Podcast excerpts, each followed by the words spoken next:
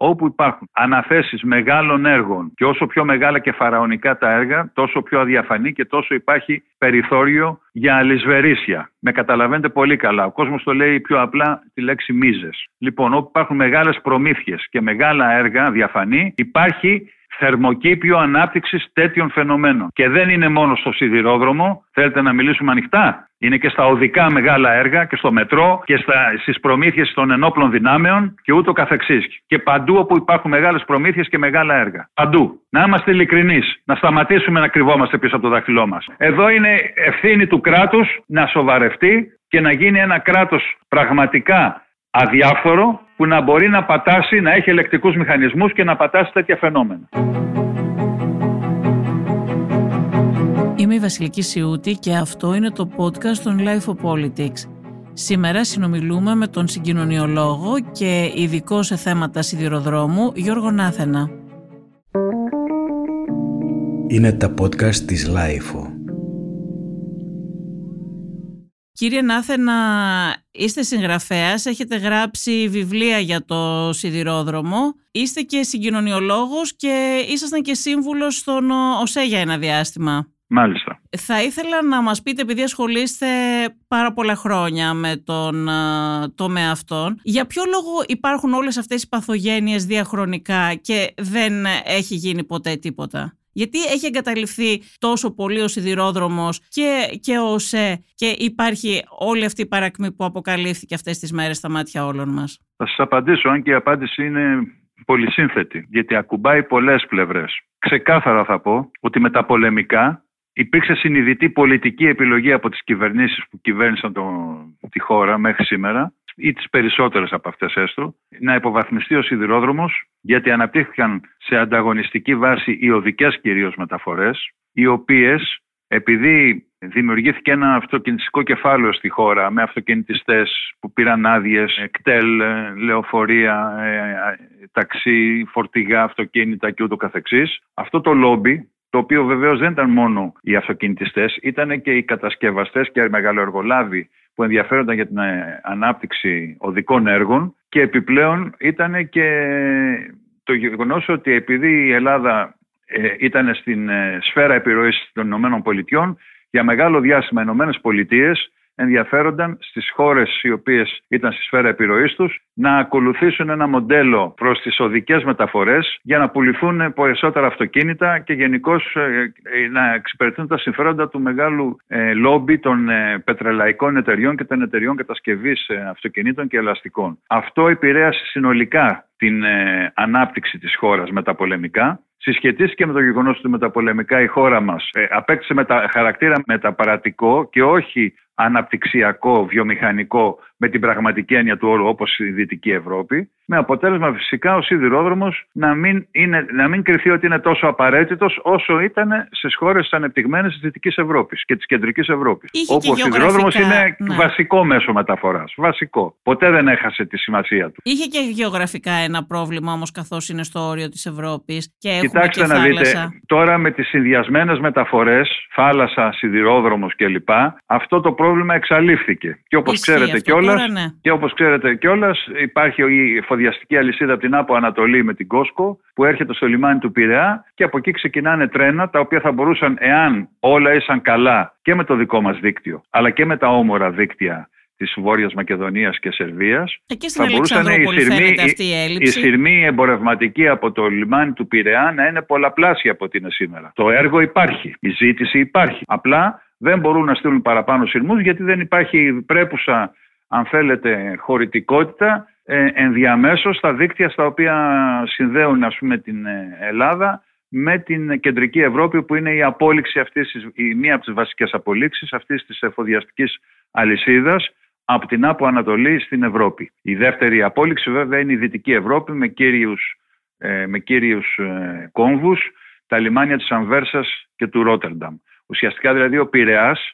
είναι ένα από τα βασικότερα λιμάνια αυτή της εφοδιαστικής αλυσίδας και δεύτερο είναι η Gioia Tauro στην Ιταλία και στη συνέχεια είναι η Αμβέρσα και το, το Rotterdam που είναι βέβαια τα σημαντικότερα ε, λιμάνια. Τέλος πάντων, αυτός ήταν ένας βασικός λόγος, μιλάω τώρα ιστορικά, Και ερχόμαστε τώρα στα τελευταία χρόνια, ας πούμε, αν θέλετε, μετά την μεταπολίτευση, όπου σιγά σιγά ε, από τη στιγμή που, που προσχωρήσαμε και στην Ευρωπαϊκή Ένωση και δημιουργήθηκε η δυνατότητα για τα, με τα χρηματοδοτικά εργαλεία να γίνουν κάποια έργα εξυγχρονισμού και γενικώ να γίνουν μεγάλα έργα, να χρηματοδοτηθούν μεγάλα έργα στη χώρα που πρώτα δεν υπήρχε αυτή η δυνατότητα η χρηματοδοτική. Δυστυχώς για το σιδηρόδρομο οι κυβερνήσεις περισσότερο πιέστηκαν, θα έλεγε κανείς, από την Ευρωπαϊκή Ένωση παρά από μόνες τους είχαν συνειδητοποιήσει την ανάγκη και τη σημασία ε, για την ανάπτυξη, την ορθολογική ανάπτυξη του σιδηροδρόμου για να συμβάλλει στην εθνική στρατηγική, στην, εθνική, ε, στην ανάπτυξη της εθνικής οικονομίας, στους μεγάλους αναπτυξιακούς στόχους, στην περιφερειακή ανάπτυξη,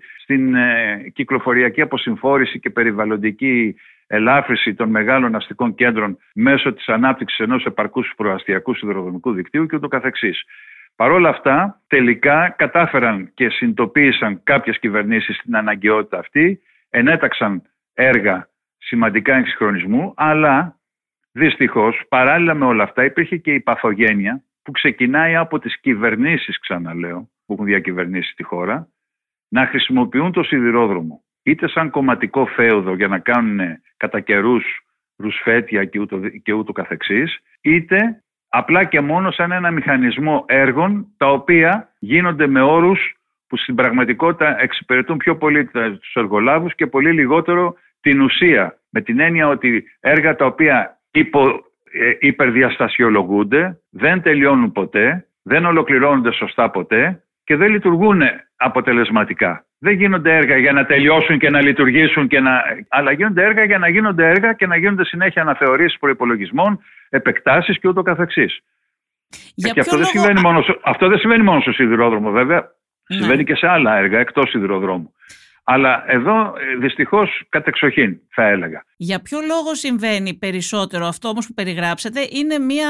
Θέλω να πω το βλέπω ε, κι αλλού στην Ελλάδα. Είναι ένα αυτό, σύνθετο μεταφορικό μέσο το οποίο απαιτεί τρεις συνιστώσεις να λειτουργούν αποτελεσματικά, να συλλειτουργούν μάλλον αποτελεσματικά μεταξύ τους. Άρα λοιπόν για να γίνει ένα έργο πρέπει να γίνει ολοκληρωμένο, με το κλειδί στο χέρι. Δεν μπορεί να γίνεται με αποσπασματικό τρόπο. Δυστυχώς πολλές κυβερνήσεις και πολλοί υπουργοί ανέθεταν έργα με αποσπασματικούς τρόπους, με αποτέλεσμα ας πούμε, τελειώνει μία γραμμή και δεν έχει σηματοδότηση ή δεν έχει ηλεκτροκίνηση. Πρέπει μετά να διακόψεις πάλι την κυκλοφορία ενδεχομένως, να κάνεις έργα, τα, τα συμπληρωματικά έργα για να, αποδο, για να αποδοθεί πλήρως με το κλειδί στο χέρι, όπως θα έπρεπε να είναι. Υπάρχουν και αντιδράσεις τοπικών κοινωνιών και δημάρχων, όπως για παράδειγμα ο σημερινός δήμαρχος της Πάτρας, που ζητάει φαραωνικά έργα υπογειοποίησης, τα οποία δεν δέχεται να πληρώσει η Ευρωπαϊκή Ένωση, αλλά και άλλοι δήμαρχοι. Ακούσαμε προχθές το δήμαρχο της Λάρισας να θέλει να φύγει ο σιδηρόδρομος έξω από την πόλη του και ούτω καθεξής. Πράγματα πρωτοφανή που στο εξωτερικό δεν γίνονται. Και αυτά συντελούν πολλές φορές όταν γίνεται ένα έργο σε, σε, απο, σε απίστευτες καθυστερήσεις,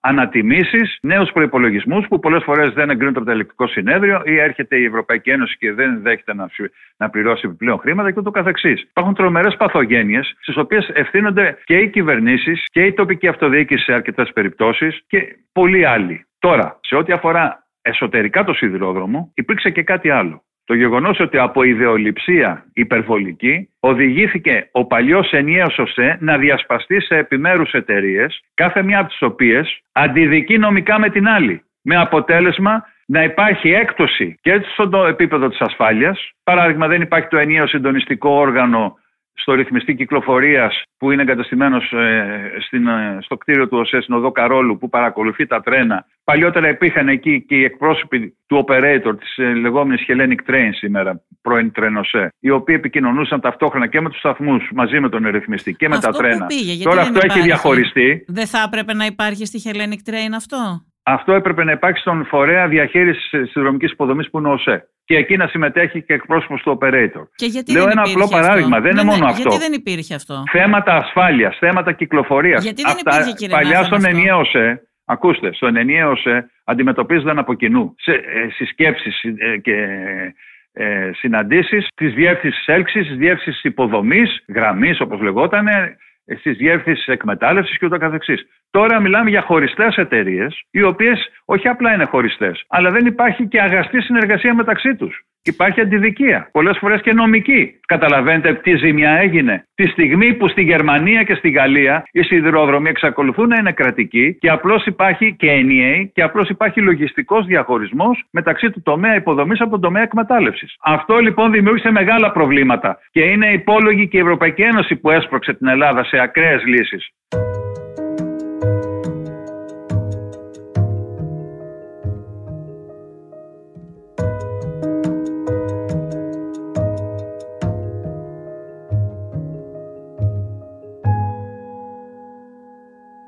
Ήθελα να σας ρωτήσω κατά πόσο αυτό το πράγμα, το, το γεγονός ότι ο ΟΣΕ έγινε πολλά κομμάτια ε, και μας είπατε ότι αυτό δημιουργεί ένα πρόβλημα στη συνεννόηση. Ε, ήθελα να σας ρωτήσω κατά πόσο ήταν οδηγία της Ευρωπαϊκής Ένωσης αυτό προς την Ελλάδα ή απόφαση πολιτική των ελληνικών κυβερνήσεων; Ήταν και τα δύο.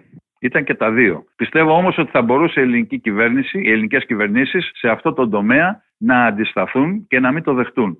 Δηλαδή, από ένα σημείο και μετά, η Ευρωπαϊκή Ένωση έχει κάποιες οδηγίες. Οι οδηγίες είναι υποχρεωτικές. Αυτό δεν είναι οδηγία, ήταν εντολή, είναι διαφορετικό. Γιατί αν ήταν οδηγία, έπρεπε και η γερμανική σιδηρόδρομη να είναι το ίδιο ακριβώς. Γιατί δεν είναι. Και η γαλλική σιδηρόδρομη να είναι το Ναι, ίδιο αυτό ακριβώς. είναι Γιατί δεν ένα είναι. ερώτημα ακριβώς. Και η ιταλική σιδηρόδρομη να είναι το ίδιο ακριβώς. Γιατί δεν είναι. Ναι, γιατί Στην απαιτήσαν Ιταλία από την είναι ενιαία Ελλάδα. εταιρεία. Φεροβία Ντελοστάτο. Αυτοί μάλιστα έχουν και τη δικιά μας εδώ εταιρεία, να καταλάβετε. Η Φεροβία Ντελοστάτο έχουν την Trenitalia, στο holding company έχουν την Trenitalia, έχουν το φορέα της υποδομής και ούτω καθεξής. Κρέμονται αυτά τα κομμάτια, ας το πούμε έτσι, από το ίδιο holding company. Απαιτήσανε άρα κύριε Νάθεν από την Ελλάδα κάτι το οποίο δεν Να απαιτούσαν από τις ξεπουλήσουμε τη υπόλοιπες δικιά μας χώρες. εταιρεία, αντί να την έχει το ελληνικό κράτος, να την έχει το ιταλικό. Περί αυτού πρόκειται. Πώς το βλέπετε εσείς αυτό; Ό- Όπως το βλέπουν όλοι υποθέτω. Και ας πω και κάτι άλλο. Υπογράψα μια σύμβαση υγός, στην οποία ενώ αρχικά η αρχική σύμβαση που είχε γίνει με το, ε, ε, η, η- η συμφωνία που είχε γίνει με τους Ιταλούς ήταν να,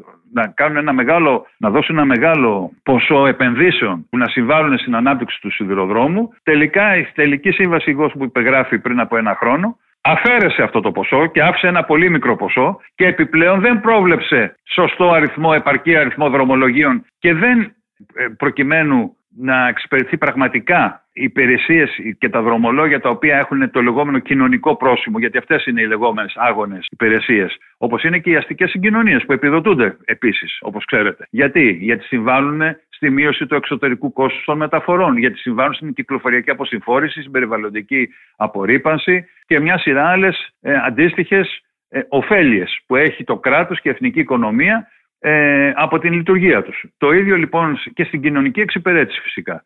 Το ίδιο συμβαίνει και με τις ε, άγονες γραμμές, ας το πούμε σε εισαγωγικά η λέξη, με τα, δηλαδή με τα επιδοτούμενα δρομολόγια που οφείλουν στο σιδηρόδρομο, που βάσει της κοινοτικής οδηγίας που προβλέπει αυτή την επιδότηση για τις λεγόμενες υπηρεσίες γενικού οικονομικού συμφέροντος, υγός, ή υπηρεσίες, ε, υποχρεώσεις δημόσιας υπηρεσίας, ειδή, έτσι λέγονται. Λοιπόν, εδώ μου βάλανε, αντί να μου βάλουν δρομολόγια για παράδειγμα επαρκή στον Εύρο, στη Φλόρινα, στις περιφερειακές γραμμές και φυσικά και στον προαστιακό σιδηρόδρομο, πήγαν και μου βάλαν στην επιδότηση τις υπερταχείες με τα υποτιθέμενα βέλη, αυτά τα καινούρια τρένα που έχουν φέρει οι Ιταλοί, μου βάλανε αυτά τα δρομολόγια ε, ως επιδοτούμενα, αν- αν είναι δυνατόν. Ναι, για ποιο Αυτά τα λόγο. δρομολόγια Βάλανε- στην, βάλανε στη γραμμή επιδο- την εξυγχρονισμένη που είναι Στη γραμμή αντα- Αθήνα πλήρως Θεσσαλονίκη. ανταγωνιστικά και Ναι. θα έπρεπε να είναι κερδοφόρα από τη φύση τους. Ναι, με Αυτά ποια- δεν έπρεπε με να ποια επιδοτούνται. λογική- με ποια λογική επιδοτούνται Δεν, ως δεν υπάρχει άγωνη λογική. γραμμή Να ρωτήσετε τον Υπουργό το που το Αθήνα δέχτηκε. Θεσσαλονίκη. Να ρωτήσετε τον πρώην Υπουργό Μεταφορών που το δέχτηκε. Ναι. Τον Ωραία. κύριο Καραμαλή. Θα τον ρωτήσουμε αν, αν δεχτεί να μας Πραγματικά απαντήσει, βέβαια. δηλαδή. Ναι. Αντί να βάλει δρομολόγια στη Φλόρινα, στη, στον Εύρο, στην επαρχία δηλαδή, στην Ναι, ναι, τα έχουμε, περιφέρεια. έχουμε κάνει και ρεπορτάζ Δυτική στη Θεσσαλία Λάιφο για αυτό και το ούτω θέμα, καθεξής. κύριε Νάθενα, και είναι ακριβώς έτσι όπως το αναφέρετε. Το έχουμε αναδείξει και με, και με ρεπορτάζ μας. Εμείς στην Λάιφο έχουμε γράψει Και αυτό. πυκνότερα δρομολόγια στον προαστιακό της Αθήνας φυσικά. Θέλω έτσι. να σας κάνω όμως τέσσερις ερωτήσεις που προέκυψαν από αυτά που μας είπατε πριν, αν μου επιτρέπετε. Το ένα, είπατε στην αρχή για τους μεγαλοεργολάβους, οι οποίοι προτιμούσαν να επενδύσουν, να κάνουν έργα οδικά. Όλοι μας βλέπουμε ότι τώρα σε όλες τις μεγάλες συμβάσεις με το σιδηρόδρομο σιδηρόδρομο, έχουμε ακριβώς τους γνωστούς ε, μεγαλεργολάβους που εμπλέκονται και στα οδικά έργα. Τα ίδια άτομα είναι, οι ίδιοι εργολάβοι. Ναι, οι ίδιες εταιρείες είναι. είναι πάνω κάτω, ναι. Άρα για ποιο λόγο, εφόσον και στο σιδηρόδρομο. Κοιτάξτε, από τη στιγμή εμπλέκονται... παλαιότερα, παλαιότερα δεν υπήρχε καν η τεχνογνωσία στο σιδηρόδρομο. Εγώ σας μίλησα ιστορικά. Πώ με τα πολεμικά, δηλαδή. ναι. Δεν υπήρχε καν Έχουν τεχνογνωσία από, τα, από τις μεγάλες ναι. εργολαβικές εταιρείες στο σιδηρόδρομο. Αυτό όταν, είδαν το, όταν μυρίστηκαν ψητό με τα ευρωπαϊκά όταν είδαν, δηλαδή, προγράμματα, τότε προσαρμόστηκαν. Α, okay.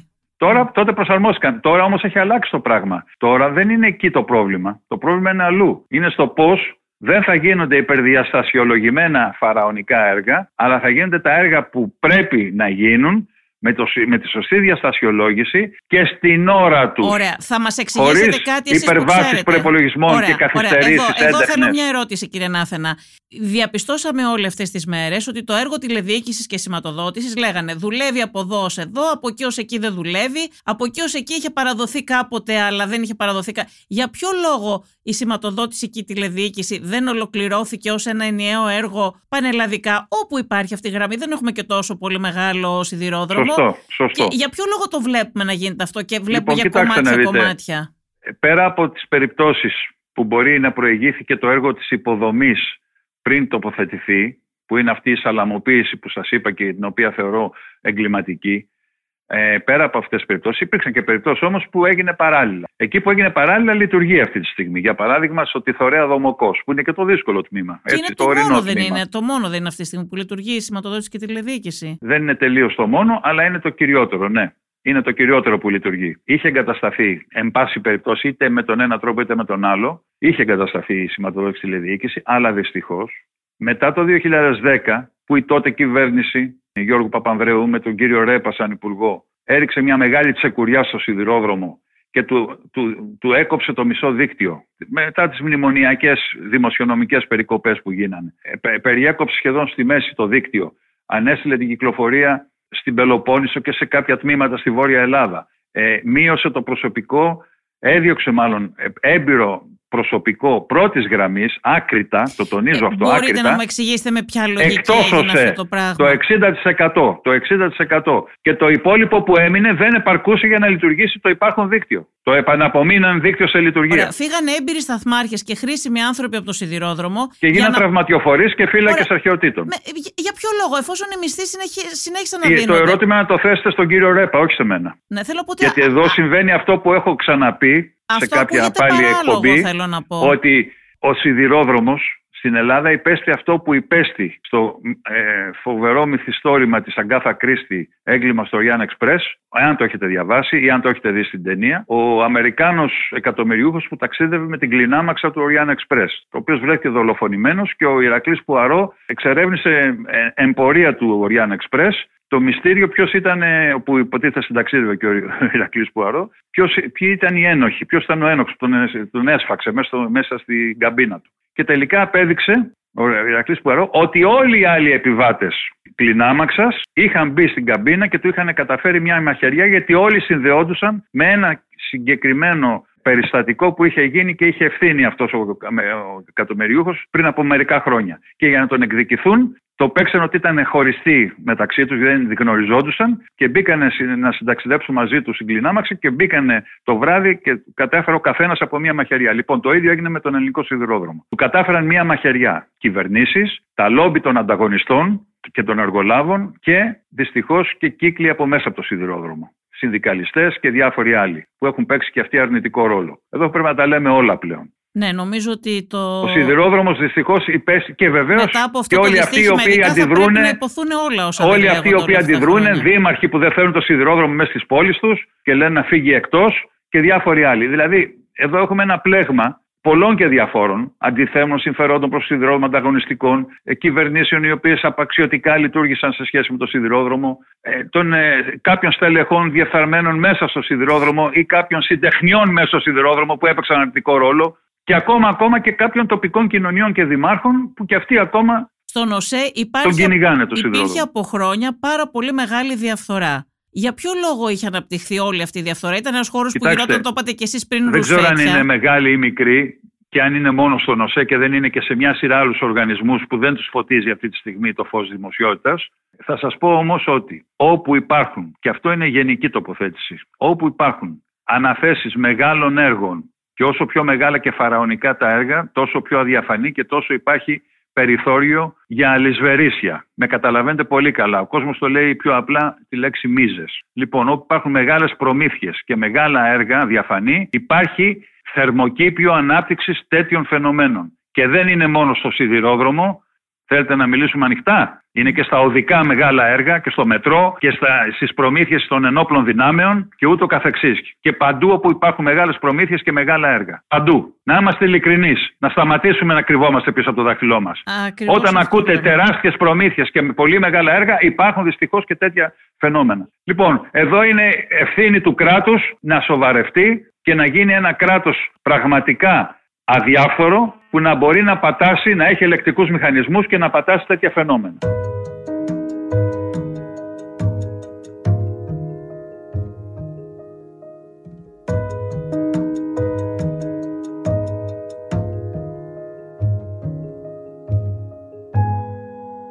Στην υπόθεση του έργου της ε, τηλεδιοίκησης και σηματοδότησης που έχουμε δύο εταιρείες, τη γαλλική Αλστόν και την ελληνική τομή του Άκτορα, του Ελάκτορα. Για ποιον λόγο κατά την εκτίμησή σας υπήρχε όλη αυτή η καθυστέρηση, δεν παρέδωσαν αυτές οι εταιρείες το έργο, δεν τις έλεγξε η δικαιοσύνη, αυτό, δεν τις ναι, έλεγξαν ναι, οι κυβερνήσεις; Να απαντήσω. Καταρχήν λοιπόν σας είπα ότι το 2010 έστειλαν το 60% του προσωπικού εκτός ΟΣΕ. Αυτό είχε σαν αποτέλεσμα, μεταξύ των άλλων, να μείνει το δίκτυο, το οποίο είναι 2.500 χιλιόμετρα, έτσι, να μείνει αφύλακτο. Και να αρχίσουν τότε οι συμμορίες των κλεφτών μετάλλου, συμμορίες που εκπορεύονταν από καταβλισμού Ρωμά και από άλλους συνεργάτες τους απ' έξω, σε συνεργασία και με κλεπταποδόχους που έχουν μεγάλα παράνομα χιτήρια μετάλλου, σκραπατζίδικα όπως τα λέμε, και στο Θριάσιο και αλλού. Τα ξέρει η ελληνική πολιτεία ή οφείλει να τα γνωρίζει. Όλοι αυτοί μεθόδευσαν και λαιλάτισαν το συνδρομικό δίκτυο. Άρα λοιπόν οι εγκαταστημένες, τα εγκαταστημένα στήματα σηματοδότησης και τηλεδιοίκησης άρχισαν να τίθενται εκτός μάχης λόγω ακριβώς τέτοιων λαιλασιών. Και δυστυχώς 15 χρόνια οι κυβερνήσεις που πέρασαν δεν μπόρεσαν ή δεν θέλησαν να τους αγγίξουν. Αυτά τα κυκλώματα σκραπ δεν έχει συλληφθεί κανένας από αυτούς. Δεν Ακριβώς, θέλησαν να τους αγγίξουν. Ναι. Σας το λέω, ναι. όχι δεν μπόρεσαν, δεν θέλησαν. Ναι, προφανώς, ναι. Το μόνο εύκολο ήταν τουλάχιστον να πάνε στην πηγή. Δηλαδή εκεί που θα πάνε να παραδοθούν τα κλοπημαία και να τα κατάσχουν και να πούνε πού τα βρήκες αυτά. Το 2014 λοιπόν γίνεται μια σύμβαση 717 που από ό,τι λέγεται, γιατί εγώ δεν ήμουν στον ΟΣΕ πλέον αυτό το διά, εγώ ήμουν στον ΟΣΕ από το 1996 έως το 2006 και κύριο αντικείμενό μου ήταν το project, η ανάπτυξη και υλοποίηση του project του προαστιακού σιδηροδρόμου της Αθήνας. Αυτό ήταν το κύριο αντικείμενο που είχα σαν ειδικό σύμβουλος στον ΟΣΕ, το οποίο προσπάθησα να το φέρω σε πέρας μαζί με άλλους φυσικά συνεργαζόμενους εκεί στον ΟΣΕ και γενικότερα στις εταιρείες του σιδηροδρόμου, όσο μπορούσα καλύτερα. Από εκεί και πέρα. Το οποίο βέβαια project αυτό δεν έχει ολοκληρωθεί. Χρειάζεται ακόμα ολοκληρώσεις, επεκτάσεις κλπ. Αλλά πάντως έχει μπει σε μια σημαντική τροχιά υλοποίησης. Ήδη λειτουργεί ένα μεγάλο τμήμα και ούτω καθεξής. Και πρικήσαμε την Αθήνα με ένα ακόμα μέσο μεταφοράς πολύτιμο, όπως είναι ο προαστιακός σιδηρόδρομος. Παρά τα προβλήματα που έχει, τα οποία οφείλονται σε αυτές τις παθογένειες που είπαμε πριν. Το 2014 λοιπόν γίνεται αυτή η σύμβαση και από ό,τι μαθαίνω, αυτή η σύμβαση από τη μάνα της ήταν προβληματική αλλά δυστυχώς δεν μπορέσαν και να τη διαχειριστούν σωστά και να την φέρουν σε πέρα έγκαιρα οι κυβερνήσεις και οι ηγεσίες του Υπουργείου Μεταφορών και του ΟΣΕ αντίστοιχα και της ΕΡΓΟΣΕ που πέρασαν αυτά τα χρόνια από το 2014 μέχρι αυτή τη στιγμή που μιλάμε με αποτέλεσμα μεταξύ των άλλων να εξελίσσεται και η τεχνολογία, να αλλάζουν τα επιμέρους τεχνικά χαρακτηριστικά και στοιχεία των εγκατεστημένων από πριν συστημάτων που είχαν λαιλατηθεί από τους κλέφτες μετάλλου και να πρέπει τώρα να αλλάζεις τις προδιαγραφές, να μην συμφωνεί ο ανάδοχος, αν μου άλλαξε προδιαγραφές, να πηγαίνουν στο ελεκτικό συνέδριο και να απορρίπτει το ελεκτικό συνέδριο ή να τις ενστάσεις ή οτιδήποτε άλλο. Ε, ε, να, να χρειάζεσαι συμπληρωματική χρηματοδότηση, γιατί ε, δεν είχες προβλέψει ότι πρέπει να αντικαταστήσεις πράγματα που έχουν βγει εκτός, ε, έχουν βγει παροχημένα και δεν, δεν τα υποστηρίζει πια η εταιρεία η κατασκευάστρια εταιρεία, δεν ξέρω αν με καταλαβαίνετε ναι, τι ναι. παθαίνουμε ναι. από αυτή την ιστορία. Όταν ένα έργο δεν γίνεται στην ώρα του ή δεν συντηρείται και δεν προστατεύεται, κινδυνεύει και από αυτής της πλευράς. Γιατί η τεχνολογία εξελίσσεται συνέχεια και σου λέει δεν υποστηρίζω πια τα παλιά. Εντάξει, και οι κυβερνήσεις δεν είχαν την αίσθηση του επίγοντος, πάντως περιγράφεται μια κυβερνητική Και ακριβώ επειδή το σιδηρόδρομο τον είχαν γραμμένο στα παλιά τους τα παπούτσια και είχαν δημιουργήσει ένα. Έλα, μωρέ, θα λειτουργεί έτσι, χωρίς. Δεν πειράζει, με τους κανονισμούς. Βεβαίως, μπορεί να λειτουργήσει για ταχύτητες κάτω από 160 χιλιόμετρα την ώρα, μπορεί να λειτουργήσει με ασφάλεια και με τους κανονισμούς, εάν όμως με δύο προποθέσει. Πρώτον, να τηρούνται απαρέγκλητα και αυστηρά οι κανονισμοί και τα πρωτόκολλα, οι οποίοι μάλιστα έχουν ισχύ νόμου, ο κανονισμός κινήσεως του ΟΣΕ, είναι με νόμο. Έτσι. Δεν είναι κάτι απλό. Και δεύτερον, να υπάρχουν υπεύθυνα και εκπαιδευμένα στελέχη στον τομέα της λειτουργίας. Σταθμάρχες, κλειδούχοι και μια σειρά άλλοι. Επιτρέπεται να έχουμε σταθμάρχες με, με μπλοκάκια, με Δεν μας φτάνει λοιπόν όλα τα άλλα προβλήματα.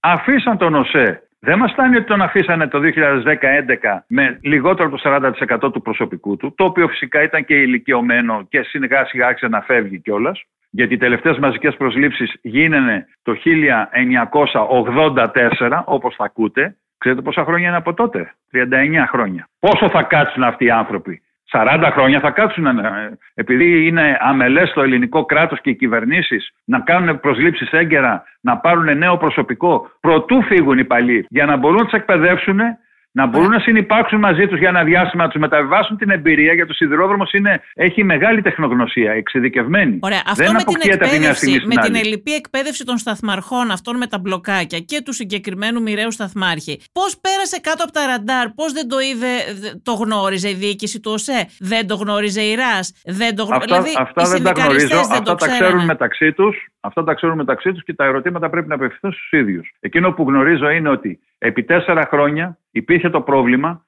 σοβαρότατο πρόβλημα. Η διοίκηση του ΟΣΕ, αυτή που είχε οριστεί από τον κύριο Καραμαλή, του έστελνε εδώ και δύο χρόνια τουλάχιστον υπομνήματα τεκμηριωμένα και κοστολογημένα που του ζητούσε τουλάχιστον 300 προσλήψεις, γιατί προσέξτε, το μνημονιακό οργανόγραμμα του ΟΣΕ. Δηλαδή το μνημονιακό, ακούστε, το μνημονιακό οργανόγραμμα του ΟΣΕ, αυτό που ξαναφτιάχτηκε επί Τρόικας και εγκρίθηκε από την Τρόικα, καταλαβαίνετε τι σημαίνει αυτό, προβλέπει 2.100 οργανικές θέσεις για τον ΟΣΕ.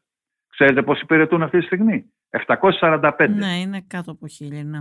Λοιπόν, και τους λέει η διοίκηση του ΟΣΕ, η απελθούσα, ε, που παρετήθηκε τώρα. Δηλαδή, ναι. ναι. μαζί με τον κύριο Κοταρά που ήταν τότε αναπληρωτής διευθύνων σύμβουλο και τώρα είναι στη στασή διευθύνων σύμβουλο. Και μπορείτε να τον ρωτήσετε αν θέλετε. Ναι. Τους έστελναν υπομνήματα τεκμηριωμένα και κοστολογημένα για 300 περίπου προσλήψεις τουλάχιστον τα βασικά και να, τα, τα πιο κρίσιμα να καλυφθούν. Και δεν απαντούσαν. Και ο κύριος Καραμαλή δεν απαντούσαν. Τα και θυμηθήκανε τώρα το Δεκέμβρη να πάρουν μερικούς με μπλοκάκι, αν είναι δυνατόν σταθμάρχης με μπλοκάκι, που μόνο η μαθητεία του σταθμάρχη, η μαθητεία και η πρακτική εξάσκηση πρέπει να κρατάνε τουλάχιστον ένα χρόνο και μετά για αρκετό καιρό να είναι βοηθητικοί πρώτα μέχρι να αποκτήσουν την εμπειρία για να είναι μόνοι τους πρώτοι σταθμάρχες σε κρίσιμες θέσεις όπως αυτή στη Λάρισα και μάλιστα μόνος τους στη Βάρδια. Λοιπόν, εδώ λοιπόν με, με μπλοκάκια των εξα, εξαμηνητών δεν είναι δυνατόν να καλύψεις τέτοιο πράγμα. Είναι γελίο. Συν μια πρόσληψη που για 35 σταθμάρχες τώρα το Δεκέμβρη υπεγράφει να γίνει και ακόμα δεν έχουν ξεκινήσει τα παιδιά αυτά να εκπαιδεύονται. Λοιπόν, τη στιγμή που